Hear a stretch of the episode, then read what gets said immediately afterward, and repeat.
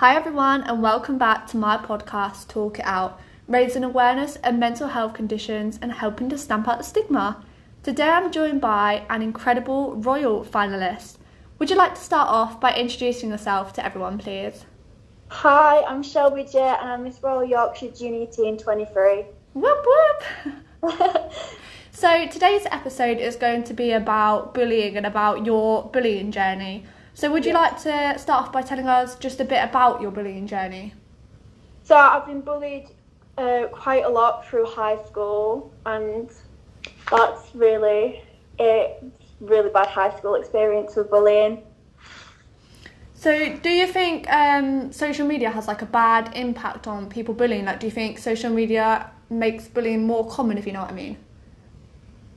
Oh, 100%. I feel like it's another platform other than school where bullies thrive and use it to their advantage. It's just such a shame though because the abuse system like that it can be used for like such good. Yeah, I literally agree. I feel like some people aren't um, like very nice and like you do all these things to report them and to get them Yeah. blocked, but then like social media companies don't really do anything, if you know what I mean. Like, there could be Yeah. more that they can do. Yeah, well, like when I've been doing fundraising, I've been had like comments from people from school saying, "Oh, I'm just doing it for the money," and it's like, well, it's all going to a legit Yeah. charity, so I don't know how. They just don't know what they're talking about. Literally. so, when you were experiencing this bullying, um, did you get much support? No, not really. From my experience, schools need to do more and better instead of like putting the bully in the room with you and say try and fix it.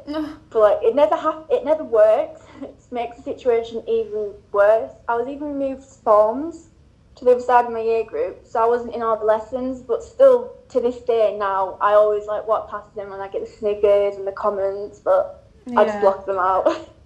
Literally, block them out. You're worth more than Yeah. their comments. so, obviously, you're still, I'm going to say quite new to pageants because you're not new, new, but you're still quite new. Would you say that pageants have had like a positive or maybe negative impact on your mental health? Wow, uh, 100% a positive impact. I've just been around so many inspiring women and girls. They just inspire me to be strong and keep me doing what I love.